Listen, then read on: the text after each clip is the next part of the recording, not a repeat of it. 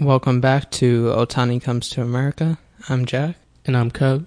Last week we talked about how Otani was cleared to pitch and that he could begin a throwing routine, which he started last week. And now he's been throwing every other day. And over the weekend, it looks like he picked up his intensity, according to some videos we saw and some reports that we read.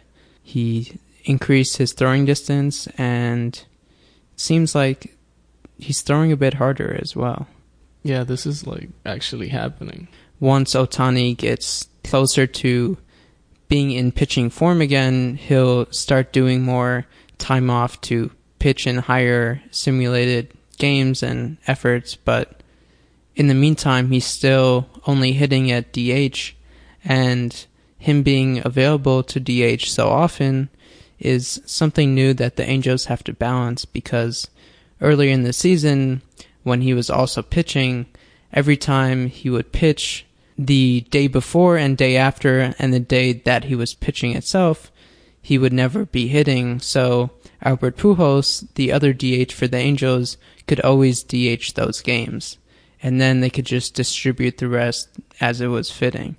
But now that Otani's only DHing, it's harder for the Angels to balance out when Pujols DHs, when Otani DHs, when Otani comes in to pinch hit, etc. Part of that has been with like the lefty pitcher situation that we mentioned, but other than that, it's not the easiest thing. Like you mentioned earlier in the season, this was easier on Mike Scioscia and the staff just to throw Pujols in there, who's very injury prone.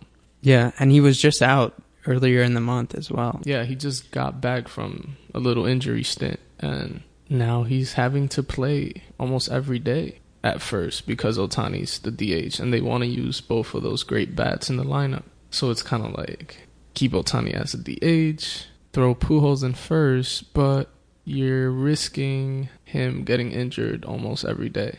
Yeah, both of them are big like injury problems. It's tough also because you're between these two players who Otani's a new fresh player who's really special and could be great. I mean, he is already great, but like I'm talking about a great all-time player. Yeah. And then you have Pujols who is an established will be Hall of Famer. Yeah. And you know, he only has so many years left, so you want to make sure he gets his proper time in games and he's still a good hitter. So how do you balance those two things? It's one of those headaches for the managing staff of the Angels. Yeah, and Pujols started 48 games in the field before the All Star break after being limited by foot injuries to 34 games at first base the previous two seasons. So having that also, like we said, allowed the Angels to start Otani at DH three to four times a week when he wasn't pitching or wasn't the day before or after pitching. But now it's a bit harder.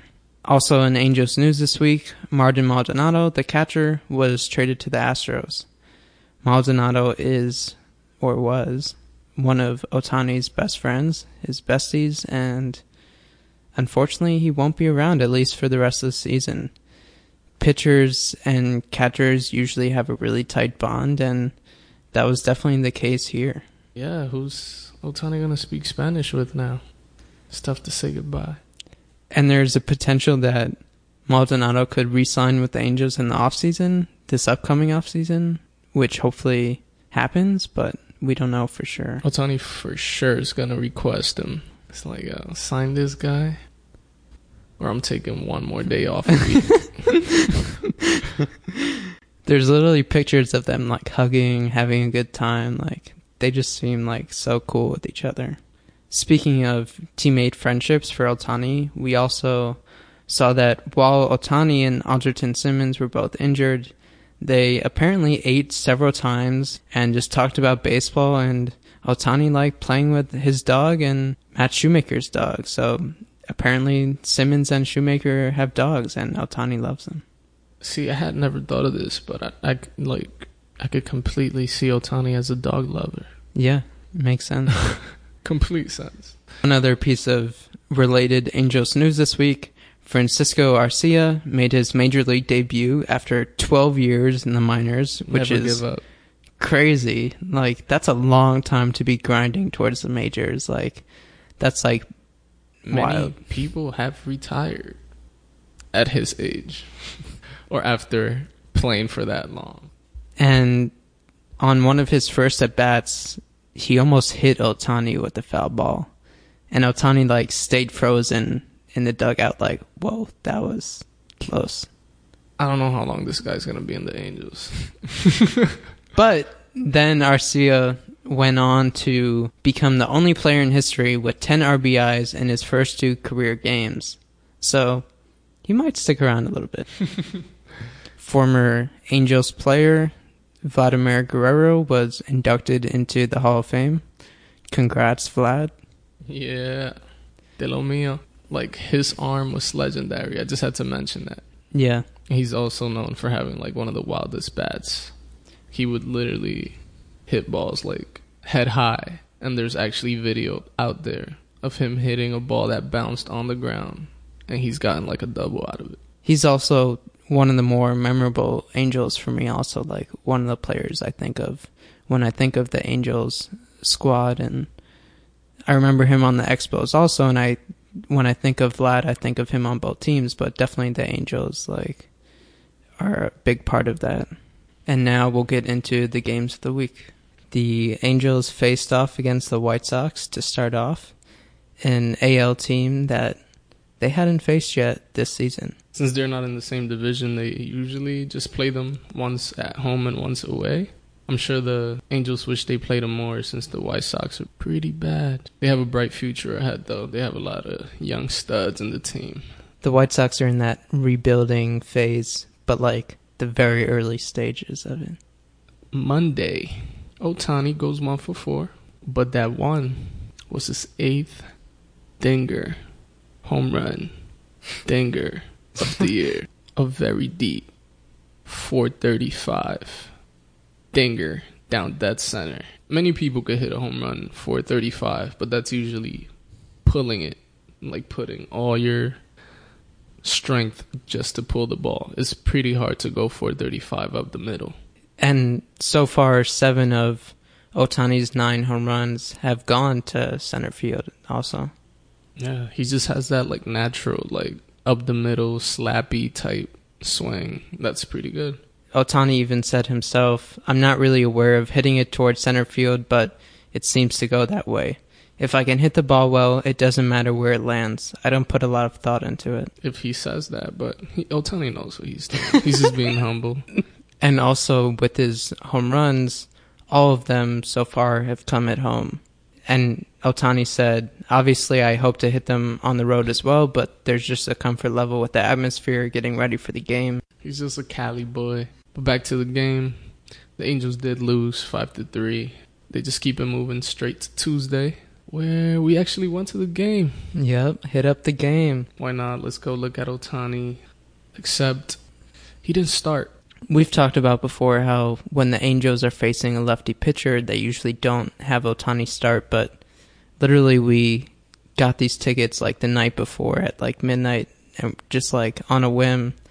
And then for some reason, even though we do this podcast every week, we weren't thinking, oh, we should check if there's a lefty. Yeah.